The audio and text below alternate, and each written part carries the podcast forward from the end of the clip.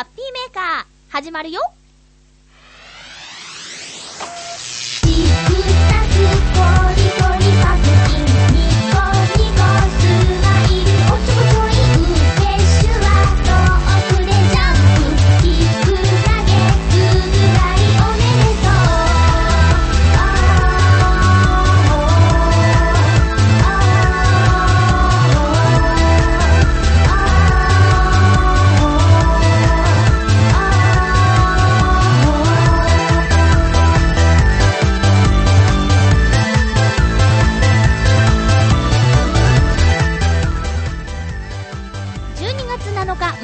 ハッピーメーカー。この番組は、ハッピーな時間を一緒に過ごしましょうというコンセプトのもと、ちょあへよ .com のサポートでお届けしております。まずは、ハピコメくじのコーナーから参りましょう。クリボーさん、まゆちょ、魔法どう？テンション上がった？笑い。えっと、小さい子との無言の遊び、私もやります。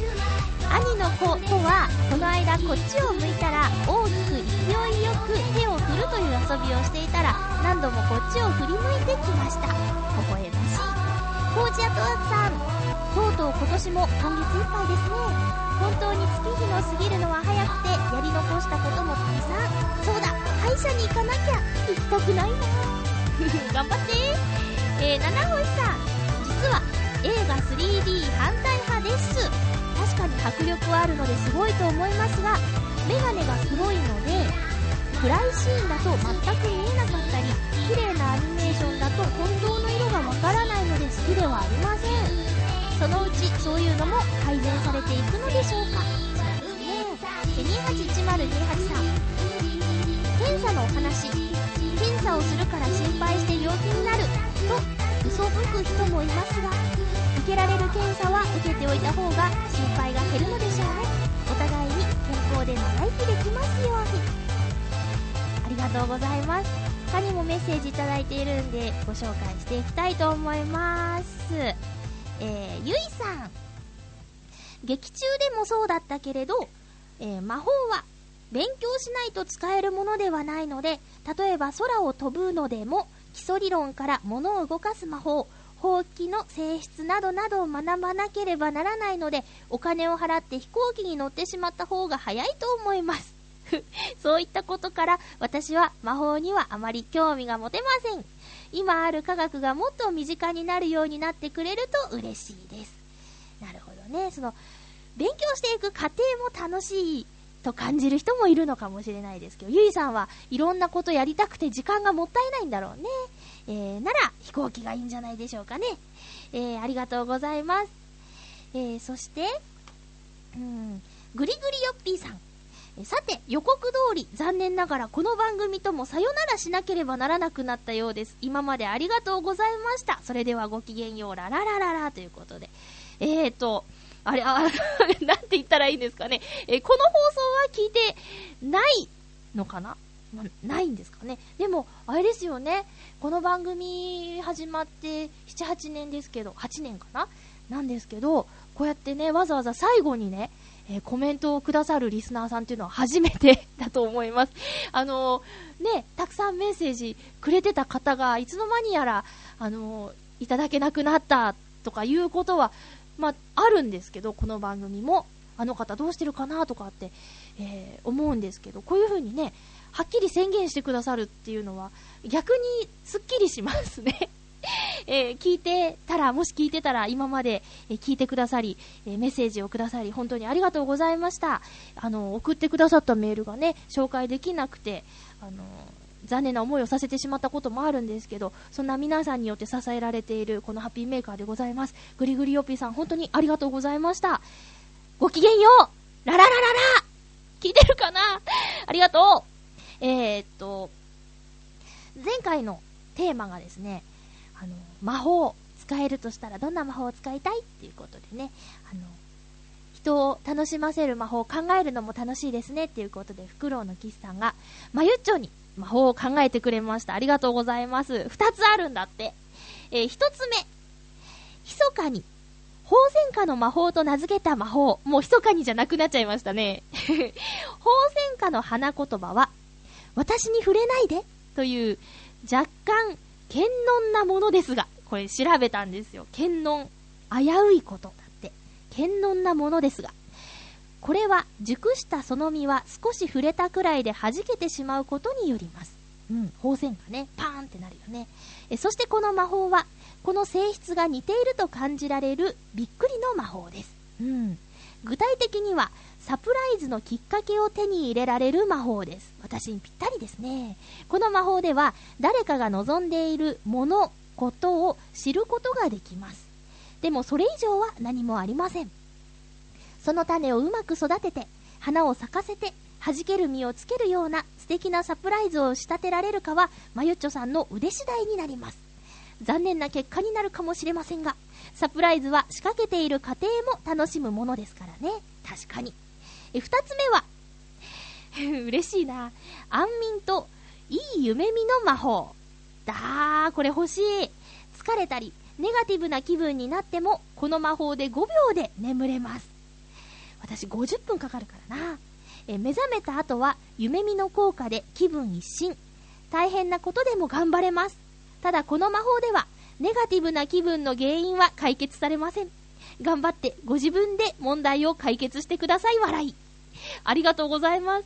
もう、フクロウのキスさんって私のことをちょっとどっかで見てるんじゃないかって思うぐらいに、欲しいものを分かってらっしゃるね。あのね、サプライズ仕掛けるの大好きですけどね。そうですね。今んとこ、失敗、失敗、あーちゃー失敗したなっていうのは、ないかな。相手が、こう、リアクションが弱くて喜んでるのか、どうなのかわからなかったっていうことはあったんですけど、まあでも、そうですね、サプライズは仕掛けるの大好きですね。望んでいることが、わかる相手だと楽なんですけどね。まあ、やっぱり、仕掛けるからには、あのー、成功させたいっていうのはあるのでね、望んでることが分かれば、かなり楽になりますけどね。うん、ありがとうございます。えー、安眠、良い夢見。これね、本当にね、必要。必要です。寝つき悪くてね、もうずっと言ってるね。せっかく皆さんからね、あの寝る前にこれを飲んだ方がいいよとかっていろいろ伺って、えー、コーヒーもね、やめてるんですよ。うん、寝る前にコーヒーを飲むこととか、あと、寝なきゃいけない日にコーヒーを飲むこと、やめてるんですけどね。なんでですかね あの、多分ね、この寒い季節になってくると、手足が冷えてしまってっていうのもね、えー、人原因加わっちゃってるんですよね。あとは目を閉じるとね、後悔とかね、あのー、失敗したこととか、そうネガティブな気分で、みちみち満たされてしまうっていうのもあるんでね、これは大事ですね。原因は解決されません。ネガティブの原因は解決されませんっていうのがリアルでありそうな感じがする魔法ですよね。ありがとうございます。これどうやったら手に入れられるんでしょうか そのためにはさっきゆいさんが言ってたように、勉強しないと使えるものではありませんということで、基礎理論、性質などなど、勉強しなきゃいけないんだな。そっか、やっぱりその、順序立ててね、物事はね、一からコツコツとやっていかなきゃいけないんでしょうね。さあ皆さん、ここまで聞いて、まゆちょの体調分かりましたか？私今、めでたく風邪をひいております めでたくない、めでたくない。ダメですね。いや、ちょっとね、あの、ん熱が出たり、喉が痛かったりしてます。おめでとうバカじゃなかったバカだけど、バカじゃなかったはい、ダメ。とダメですね。えー、っとね、いつからだろう？あれはいつからかな？えーとね、土曜日からかな？日曜日はうなってましたね。で、日曜日に収録する予定だったんですけど、もうなんとも声が出なくて、怖いでしょ？私声出ないと何にもできないからね。えーと、ちょっと寝て、なんとか熱を下げて、えーと、外に出られるぐらいに回復したので、でも病院の待合室で1時間ぐらい過ごす勇気はなく、なんか悪化しそうだったから、薬局行って、喉が痛いんですって言って、イブプロフェン配合の薬を買って、100円高いけどこっちのが効きますよっていうね、薬局、薬剤師さんの言葉にまんまと載せられ、100円高い薬を買ってですね、今、えー、飲んで、ちょっと落ち着いてきたので、よし収録せねばと頑張ってるとこなんですけど、ここまで来てちょっとね、やっぱり具合悪いぞという ねえ、いや、あのね、番組の最後に言おうかなと思ったんですけど、この声は多分ね、お聞き苦しさを与えているんではないかと、もう先に断っておこうと思いまして。いやー、あのね、怖いんですよ。火曜日、水曜日、だいたい火水木のどっかに、レギュラーのナレーションのお仕事が入ってるんですけど、まあね、いや、このハッピーメーカーをおろそかにしているというわけではないんですけど、ハッピーメーカーは自主的にやっていることなので、誰にも迷惑を、まあ、チョアヘヨの皆さんには迷惑をかけるかもしれないんですけど、あと、聞いてる方は、なんだこのザラザラ声は、ガラガラ声はっていう不快な気分になってしまうかもしれないんですけど、まあ、それでも自主的にやってることじゃないですか。ただね、その、お仕事はね、そうはいかない。スポンサーの方とかいらっしゃる。それに、ね、映像を作っている、まあ、チョアヘヨで言えば、洋一郎さん。洋一郎さんが頑張ってロケをしたものに声を乗せるわけですよ。その声が、ザラザラ声じゃ、いかんじゃないですか。しかもね、お仕事なんで、ギャラいただくじゃないですか。そのギャラに見合った声で行かなきゃいけないじゃないですか。怖いよね。あと一晩で治るかどうか。いやね、あんまり私アルバイトって休まないんですけど、昨夜はね、なんとか戻さなきゃと思って、これ以上悪化させちゃいけないと思って、休んでしまいましてね。ほんと申し訳ない。チームのみんなには申し訳ないんですけど、本業を優先させてしまいました。これを聞いているチームの方、こんなんですいません。ねみんな頑張ってるのにね。えー、そんなこんなで今日のハッピーメーカーはちょっと耳障りが悪いですけど、ハッピーメーカーで喋れることは私の幸せなので、番組を休むという選択はできませんでした。えー、どうか、1時間、広い心でお付き合いください。よろしくお願いします。メッセージ、たくさんいただいているんですけど、えっと、先週の話題の補足でいただいているので、またね、えっと、こちらも、フクロウのキスさんなんですが、頭でご紹介したいと思います。えー、フクロウのキスさん、ありがとうございます。まゆちょさん、皆様、ハッピー、ハッピー。錬金術について、そう、私がね、全然知らなかったんで補足してくれましたよ。多分ね、リスナーさんの中にも錬金術について知らない人がいると思うんで、これで、え解決できたらなと思います。錬金術について、もう細かいことは覚えていないのですが、できる範囲でお話ししてみます。錬金術はよく耳耳にする言い方では、鉛などの非金属から、この非金属の非はね、卑弥呼の非ですね。えー、から、金や銀を生み出す金属変成を行ったり、不老不死の薬を探す近代以前の魔術と科学が不分離だった頃の迷信ですが、え、科学の実験技術の発展には役に立ったものと言われています。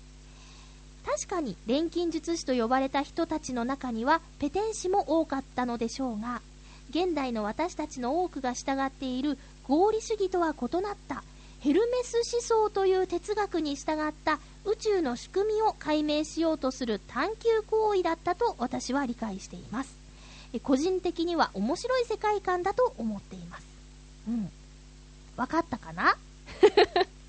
えー、ちなみに、ハリー・ポッターなどで耳にする賢者の石は、錬金術師たちが手に入れようとしたもの、あるいは手にしていたとされるもので、非金属を金や銀に変化させたり、あらゆる生物の病を治し、健康を維持する万能薬としても使用されるそうです。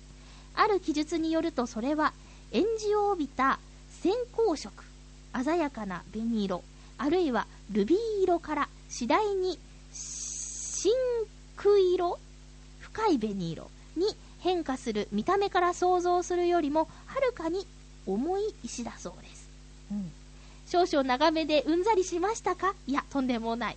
進路指導で怒られた時、この話題について説明を求めた議論が苦手な担任相手に、この話題に関わる問題の歴史とか、ごめんなさい。このも、この話題に関わる学問の歴史とか、世界観の哲学とかを喋りまくり、職員室から解放させたものでした。苦笑。ということで、ありがとうございます。そうか。なんか、もっとね、リアルな感じかと思ったら、昔の、なんていうの？迷信？迷信。迷信的なものを進路指導の進路希望調査に書いたんですね。そりゃすごいね。そりゃ先生、どんなものだいって説明求めるよね。うん。いや、ありがとうございます。よくわかりました。そうか、ハリーポッターの中でも出てきたんだね。すっかり忘れてるみたいですね、私ね。読み返してみようかな。最終章。来年の映画の前に、もう一回、1巻から7巻まで、ハリーポッターをね、読んでみたいなと思いましたけどもね。あの、人気のアニメ、漫画？鋼の錬金術師もこういうところから来てるんですかね。私一切知らないんですけど、ね、剥がれる。ね、えー、ありがとうございます。補足。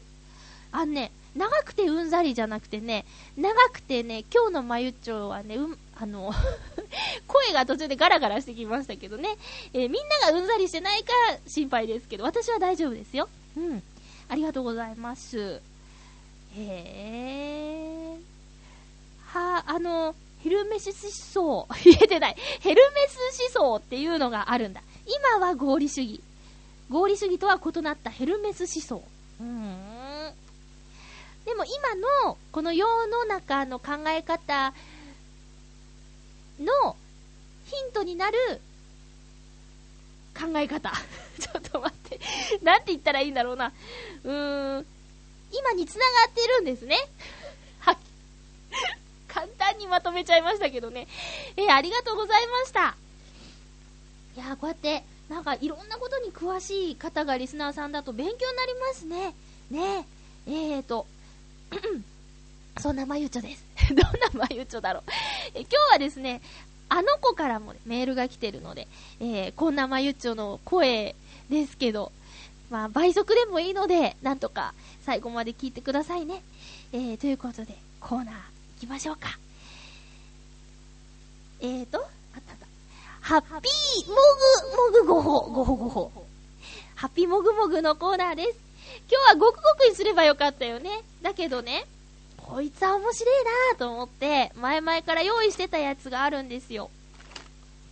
これはね、うーん、写真に載せた方が面白いよねって感じなんですけど、えっと、えっとね、まるちゃんの、いいのかな？まるちゃんの赤いきつねうどん。緑のたぬき天そば、味のスナック、赤いきつねと緑のたぬき。最後まで言っちゃいましたけど。え、っとね、まあ、そうだな。私赤いきつねと緑のたぬきはね、食べたことがないですね。どん兵衛派なんでね。ここまで言っといて、何を言ってるんだって感じなんですけど。えしかもどん兵衛では、えっ、とね、きつね派です。あ、何？お揚げの方が好きです。天ぷら、るとジュクジュクになるでしょ？あれが嫌なんで、お出汁が染み込んだ、えっ、ー、と、お揚げ派ですね。なので、今日は2つ、スナックで赤いきつねと緑のたぬきとあるんですけど、えー、お揚げの方のチップを食べたいなと思います。もうほんとグダグダね。来週は治るから。ね。いただきます。うん。うまい。甘い。だしの甘い感じが。いいですね。で、コーンチップスなんだって。だからね、ドンタコス的な感じ？うん。が、せっかくだからもう一個開けよっか。これ後で焼け食いすんだろうな。ダメだね。えー、緑のたぬきの方は、あのー、こういうスナックですよ。えっとね、蕎麦の上に乗せる、多分後乗せサクサク的な、やつをイメージしたコーンスナックです。両方コーン、コーンチップとコーンスナックか。うん。まあ元を知らないんでね、なんとも言えないんですけど。あ私は、うん、どっちが好きかっつったら、赤いきつねうどん味のコーンチップスのが好きかも。うん。これはね、見た目が面白いから、なんかの時にね、差し入れとかするといいですよ。えー、じゃがりこみたいなカップ型の容器に入ってるんで、食べやすいですね。うん。じゃがりこもね、なんか最近、新しい味出てるね。えー来週はきっとじゃがりこです。予告、予告じゃがりこ。さて、何味のじゃがりこでしょうか？みたいな感じですかね。ということで、えっ、ー、と、緑のたぬき、赤いきつね、スナック、もぐもぐしてみました。今日はね、音楽流そうえ、あ、でもね、最近はね、ハッピーメーカー、せっかくまゆちょ歌を歌ってるんで、えー、週に1回、ハッピーメーカー60分の中で1回は音楽流そうかなって思ってるんですよ。で、12月一発目のハッピーメーカーですね、そういえばね。シワースですね。シュワーシュなんつって。えっと、クリスマスが近いですけどもね。しょうがないよ。世の中、クリスマスが近いんです。はい。えー、ノートンノーツの、昨年組んでいたユニット、ノートンノーツのクリスマスソングがあるので、ぜひ聴いてください。えっ、とね、楽しいクリスマスというよりも、切ないクリスマスかな。うん。という感じの曲です。ブルークリスマス。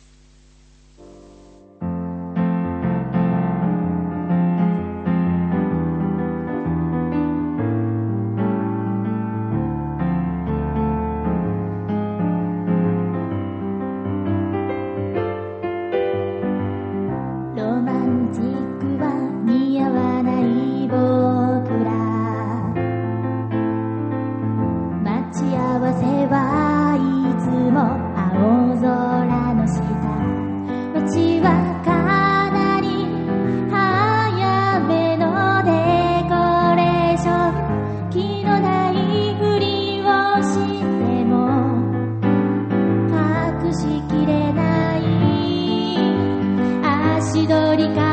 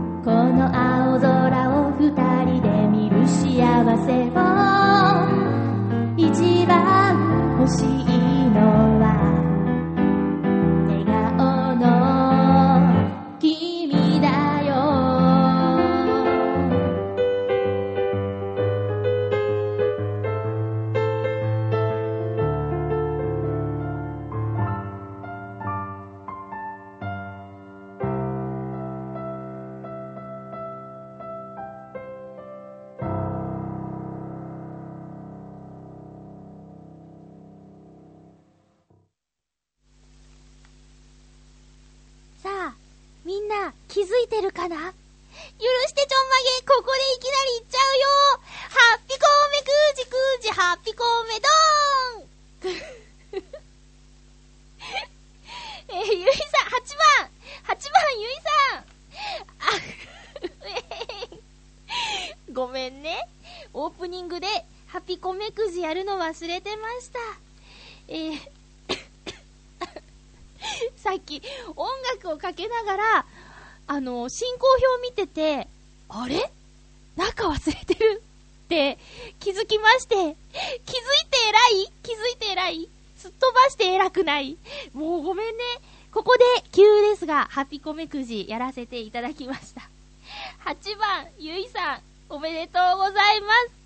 これでさ、書いてない数字出したらもう最悪だよね。いやー。ほんとごめんなさいね。えー、ということで、コーナーいきます。ハッピートークまゆちょ、結構具合悪いな、これな。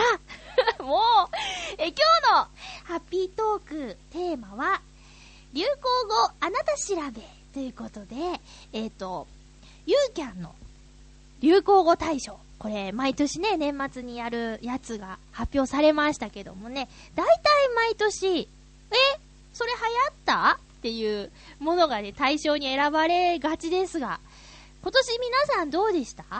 あのね、私はいい振りをしたなっていうぐらいに、え、それ流行った？っていうのが対象に選ばれてましたよ。えー、対象は、ゲゲゲの、流行った？流行りました？あのね、まあ、ゲゲゲの女房でしょ？なんで、対象なのにこんなゲゲゲのっていう、中途半端なわけ？だって、いいじゃダメ？ゲゲゲの女房じゃダメなんですか ?2 位じゃダメなんですか？ゲゲゲのおにゃーってなんか閉まらないですよね。対象なんだからさ、ゲゲゲの女房じゃダメ？ダメなの？じゃあゲゲゲの鬼太郎かもしれないってこと？いやー、もうね、リスナーさんの中で、朝ドラを見てて、すごくハマって、いや、ゲゲゲの女房は素晴らしいんだっていう方がいたら申し訳ないんですけど、私、1話も見てないので、なんもわかりません。ま、大体わかりますけど、その、なん、大まかす、じゃあ、大まかすぎる大まかなぐらいわかりますよ。あの、水木しげるさんの、と、奥さんのお話ですよね。それくらいしかほんとわからないんで、年間大賞は、ダダダダーン、ゲゲゲのって言われても、え？って一回も言ってないみたいな感じですかね。それが対象だったんです。いや、本当にね、このゲゲゲの女房にハマってた方には申し訳ないです。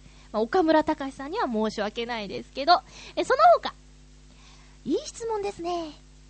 これ池上先生のね、いい質問ですね。これはね、割と聞いてたし、あの、学べるニュースとかの中でね、まあ、変な質問、変なっていうかね、それ聞くみたいな質問のある中で、よく劇団ひとりさんが、いい質問ですねって言われてたんで、ああ、なんかいいとこついてくる人人なんだなって、いい質問ですね発言が出た時は、ほうって思ってたんですけど、あと、イクメン。これは育児をする。メンズ。いいですね。イクメンが増えるといいですね。AKB48。えー女子会。脱小沢。よく聞いたけどね。流行ったかなえー食べるラー油。これは文句ない。整いました。文句ない。何々なう。文句ない。無縁社会。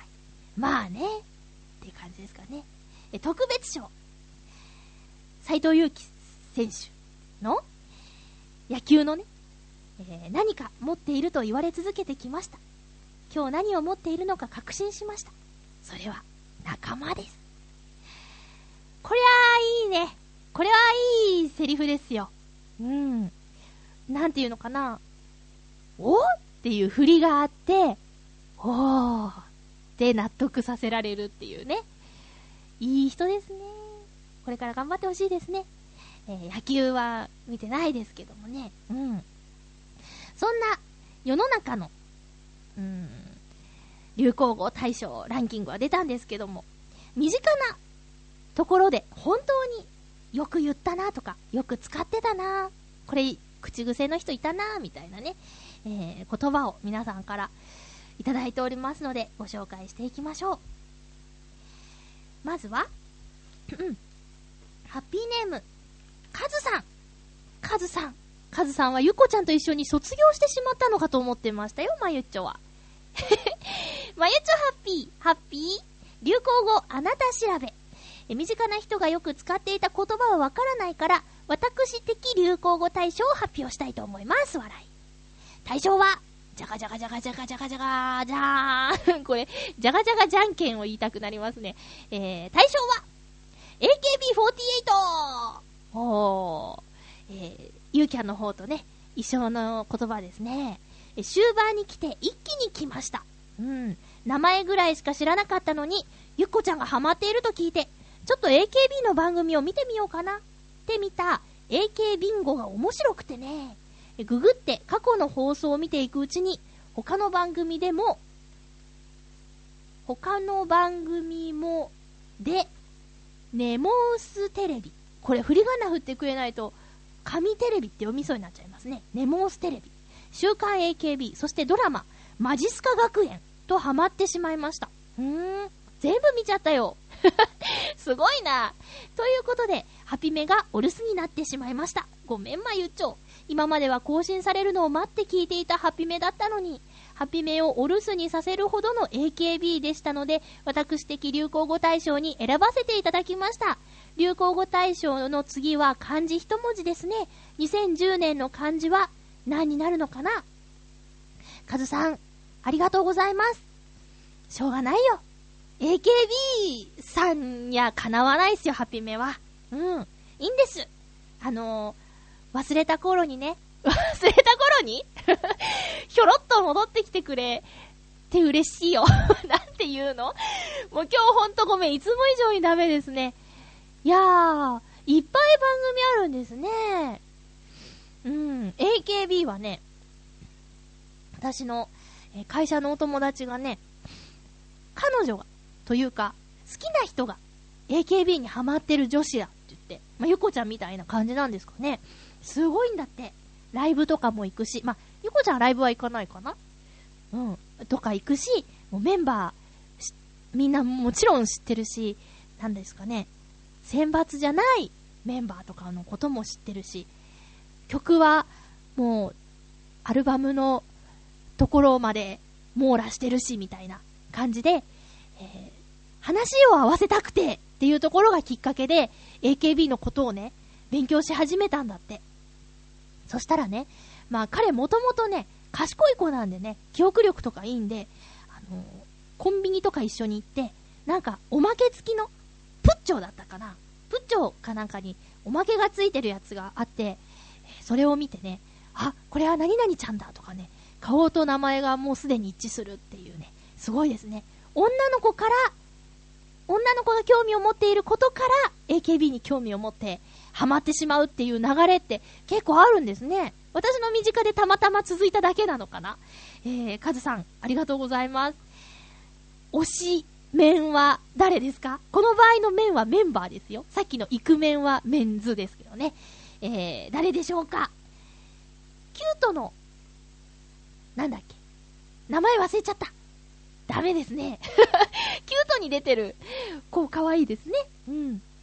えー、ありがとうございます。あの、あれよ !AKB で忙しかったら全然無理しないでくださいね。なんか負担になりたくないの。あの、よかったら、送ってください。えー、七星さん、ありがとうございます。まゆちょハッピー、ハッピー？私の周りの流行語大賞は、おつーでしょうか？同僚の女性陣の皆様は、帰るときにお疲れ様を略して、軽い感じで使っておりました。しかし、昔からネット掲示板の書き込みで、お疲れを漢字のおつと略していたのが慣れているため、頭の中で文字変換すると、どうしてもおつという漢字が浮かびます。七星の流行語大賞でした。ありがとうございます。挨拶はね、略しがちですよね。えー、っとね、明けましておめでとうございますってさ、親戚とか集まって、新年のご挨拶みたいな形が整っている時には、明けましておめでとうございます。今年もよろしくお願いしますっていうフレーズはね、言いやすいですけど、あの、会社であったり、学校とかであったりした時に、明けましておめでとうございます。今年もよろしくお願いしますって、しますとかございますなしの、おめでとう今年もよろしくでも、割と長いですよね。だから、まあ、明けおめって、明けおめって略すのは便利ですけど、でも趣がなくなるよね。難しいね。なんてことを考えてました。おはようを、おはーとかって言うのとかもね、えー親しい仲間内ならいいんですけど、おはようございます。おはようございますは割と早く言えるか。おはようございます。おはようございますって小倉さん言ってますけどね。おつーは、これからもう帰ってアフターファイブみたいなノリもいい感じですね。おつー。うん。おつー。おつー、お疲れ様って帰ることってよくあるんですけど、最近、バイバイとか、さよならとかあんまり言わないかも。お疲れ様って言って、別れることが多いですね。むむむ？なんか寂しいね。バイバイって。あえてバイバイってこの間ね、会社の友達に言ってみたら、ちょっと照れくさかったりもしてね。不思議な感覚ですよ。うん。えーと、おつ。七星さんは言わないのかな？女性陣の皆様に限定されてましたけどね、おつーって言ってみたらいいかもしれないですね。えー、続きましては、ハッピーネーム、旅人さん、ありがとうございます。まゆちょさん、ハッピー、ハッピー。流行語といえば、こんな話があったな。私が昔通っていた専門学校の先生がよく使っていた言葉が、言ったら悪いけど、言ったら悪いけど。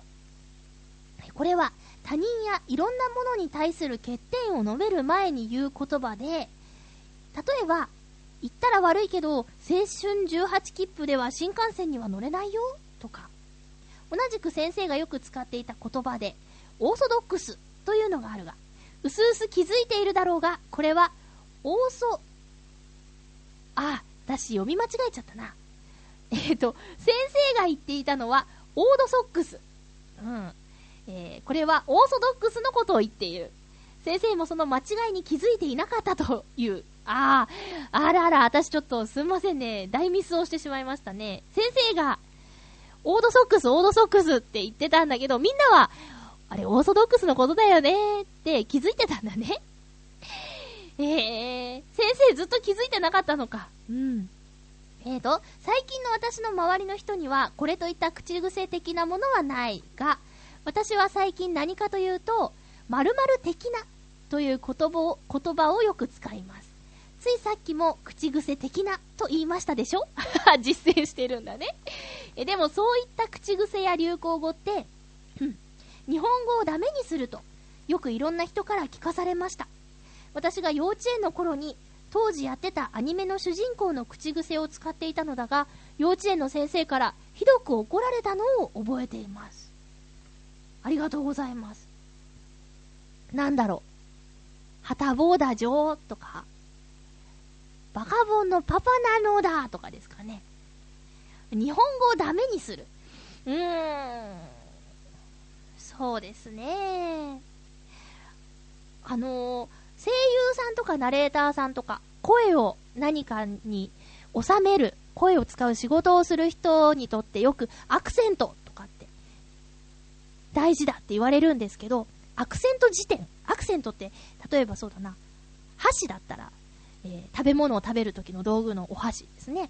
で、箸だったら、えーブリッジ、道のね、やつとか、あと、隅っこっていう意味の箸とか、どこに、えー音を強く持ってくるかで言葉の意味が変わってくるよとかっていうアクセントっていうのがあるんですけど、それをね、正しく使いましょうみたいなことがあって、えー辞書があるんです。アクセント辞典っていうのがあって、えーこの言葉はここに、ここを強く言いましょうとかっていうのが書いてあって、だいたいそれが基本なんですけど、言葉は生き物だって、言葉は多数決だっていう考え方があって、アクセント辞典に載ってるからってそれが採用されるとは限らない世の中になっているんですよ。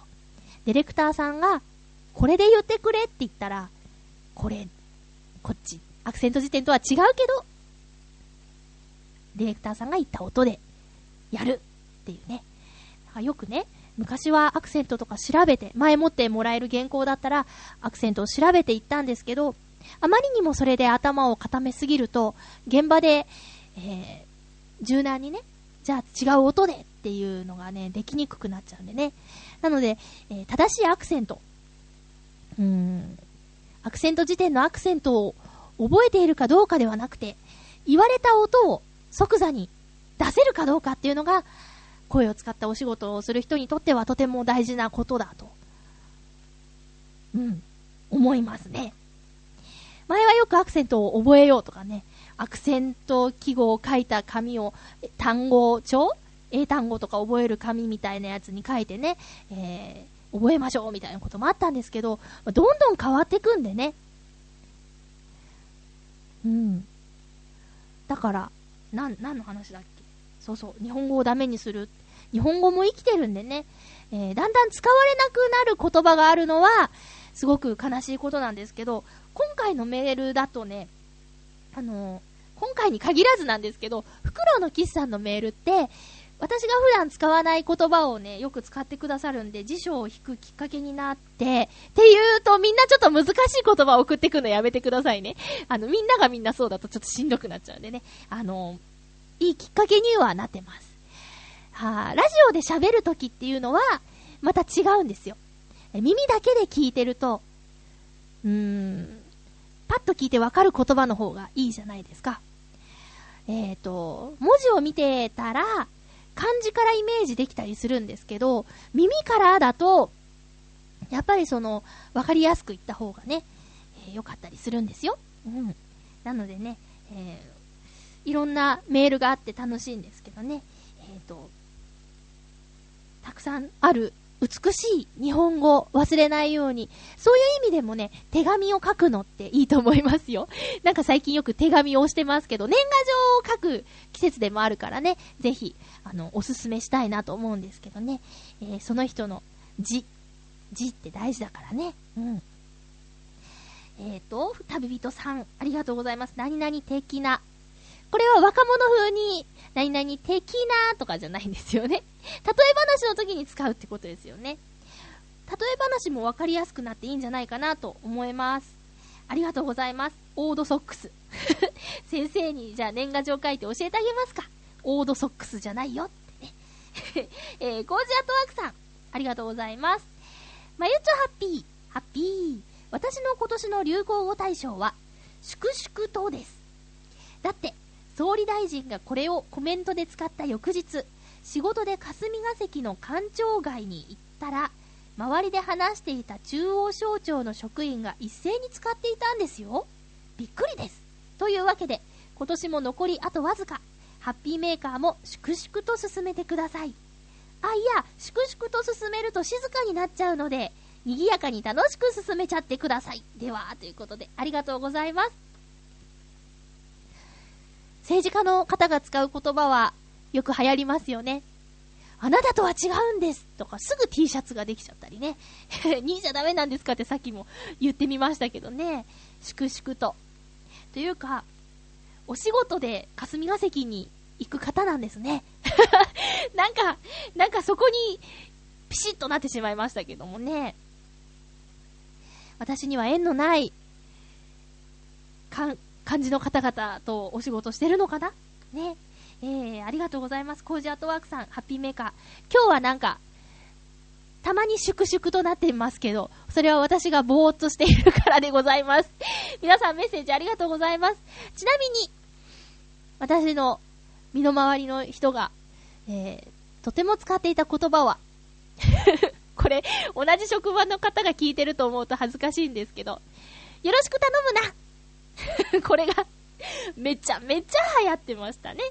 以上、ハッピートークのコーナーでした。ここからはいただいたふつおたをいろいろとご紹介していきたいと思います。えーとね、まずは、みんな大丈夫？私の声、大丈夫かな？えーと、にっこりさん、ありがとうございます。まゆちょさん、ハッピー、ハッピー？にっこりです。どうもです。先週のユースタイル祭りでは MC のアシスタントお疲れ様でした。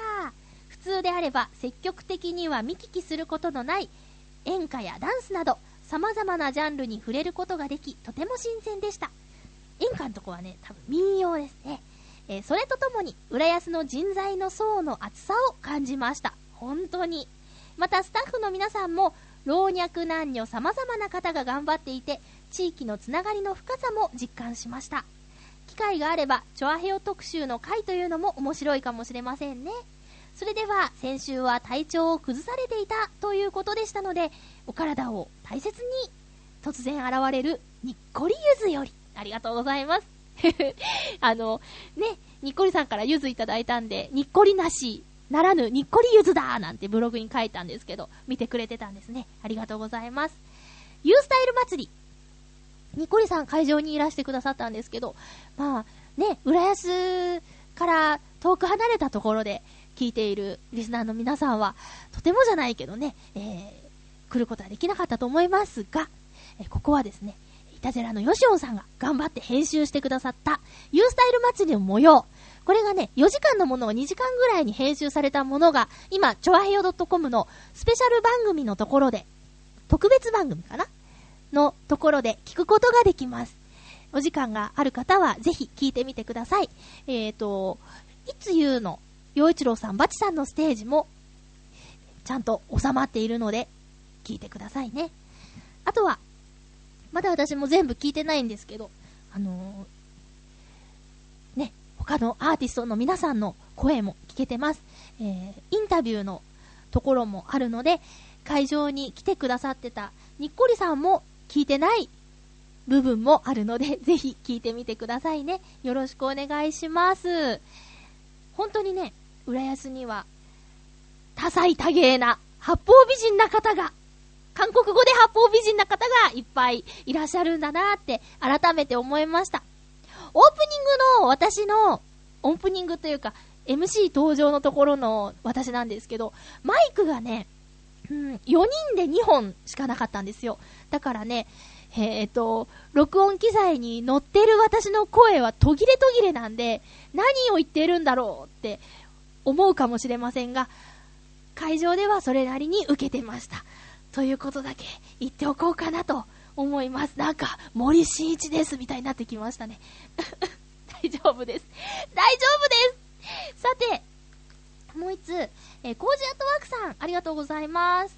まゆちょハッピー？ハッピー。気がつくと、もうすぐ2011年ですね。新年のスポーツのお楽しみは、バスケットボールの天皇杯、オールジャパン2011です。オールジャパンは、元旦から11日間、高校、大学からクラブチーム、実業団、トップリーグまでの代表が入り乱れて戦うバスケ界の異種格闘技。過去には高校生が大学生チームを下したりして目が離せません。え、まゆちはこんな風に入り乱れて戦うなら、競うなら、どんなスポーツが見てみたいですか？では、ありがとうございます。そうだな。そうか、あのー年齢とか、プロ、アマ問わずっていうスポーツイベントですよね。なんだろう？何があるのやら。ちょっとわかりませんね。うーん。スポーツ。まあ私はサッカーが割とスポーツの中では好きなので、サッカーの、そうですね、J リーグのチームと、まああるけどね、あるけど、その大学のチームとか、とやったら面白いかもしれないですね。まああるけどね。そういうのあるけどね。っていうか、鹿島アントラーズどうした ?4 位で終わりかいびっくりしましたよ。それぐらいの知識しかありませんけどもね。大阪すごいね。2チームともトップ3に入ってね、セレッソとガンバ。すごいじゃないですか。という感じです。でも、バスケットボールは一度生で見たことあるんですけど、迫力満点ですごかったなっていう印象。高校生の時かな見に行ったんですよ。えー、元旦からか。お正月休みないね。選手の皆さん頑張ってください。応援するコージアットワークさんも頑張ってください。さあ皆さん、この子からメール来てます。えー、いきます。まゆっちょ皆さん、ハッピーハッピーお久しぶりです。元アシスタントのゆうこです。うん。久々のメールが、なんと、番宣メールでーす笑い。わかってんじゃん。お姉たまゆっちょのご好意に甘えます。ありがとう、まゆっちょ。苦しゅうない。なんか、リアクションがおかしいよね。えさて私、ひなたゆきこは、事務所の仲間と声優ユニット、おしゃもじを始めましたおめでとうボイスブログによるネットラジオと動画による活動です。番組名は、おしゃべりおしゃもじの炊きたてラジオです。毎週月曜日0時頃更新の30分番組です。なんと、12月5日からもうすでに配信しています。笑い。急に活動 OK になったもので報告が遅くなっちゃってごめんなさい。こらー 詳しくは私たちのブログ、おしゃべりおしゃもじの炊きたてラジオを見ていただけると嬉しいです。全部ひらがなで、おしゃべりおしゃもじで検索してください。私のブログからも飛んでいけます。まだまだ未熟な私たちだけど、広い心で応援してくれたら嬉しいです。寒くなってきたから、まゆっちょもみんなも風とか気をつけて、風とか気をつけて、楽しい年末に備えましょうハッピーこれからは、いたじらさんがライバルかドキドキということで、ゆこちゃんからメールいただきました。えーハッピーメーカーでね、アシスタントというか、まあ、もうほぼメインですよ。で、えー参加してくれてたゆっこちゃんことひなたゆきこちゃん。9月いっぱいでハッピーメーカー卒業しましたけど、その心はおしゃもじだったんですね。そうなんですよ。もちろん、お姉様は新しいユニットを応援するため、ゆこちゃんを、えー、卒業させました。本当はね、あのーずっとハッピーメーカーにいてほしかったんですけど、やっぱり、同じ声優として頑張っている仲間と新しく活動をする方が、えー、いいんじゃないかなっていうのもありましたしね。ただね、お姉様は言いました。番組やるなら、チョアヘヨでやればいいじゃんって言って、言ったんですけど、あの子頑固ね、ほんとね。一人でやりたいんだって言って、助けとかね、あの、そういうの、悪いっつって。なんか、すごくね、自分の力でっていうのをね、強調していたんですよ。まあ、リーダーとしての何かそういう強い意志があったんですかね。でも、ね、多分、この、おしゃもじの皆さんだったら、チョアヘヨ局長はいつでも、チョアヘヨの仲間に入れてくれるんじゃないかなと思うので、えーチョアヘヨから、炊きたてラジオやればいいんじゃない？ってね、思うんですけどもね。えー私も早速前夜祭、そして本放送と聞きましたけども、面白いですね。やっぱりみんな声優さんって感じのね、えー番組ですけどもね。あの、みんな、そう、私も知ってるんですよ。ケイティちゃんだけ後輩ってことで知らないんですけど、え渋くんと小出丸ちゃんと、えーゆこちゃんのことはよく知ってるんでね、えー楽しく聞いています。皆さんもぜひ、応援よろしくお願いします。ポッドキャストでも聞けるということなんでね、登録すぐするように。今すぐするように。よろしくお願いします。えーとね、あ、コーナーとかも充実してるし、スタジオ6畳まで撮ってんだね。えー、なので、前、チョアヘヨでやってた、イケメソラジオも、スタジオ6畳まで撮ってたということで、なんかその辺のつながりもね、面白いなと思ってるんですけどもね、えー、応援よろしくお願いします。そしてみんな忘れてないと思うけど、12月15日はゆこちゃんの誕生日だよお祝いお忘れなく。ね。私もゆこちゃんへのプレゼント買ったんだ。ゆこちゃんきっと喜んでくれると思うんだけどね。えーっと、早く渡したいな、と思っていますよ。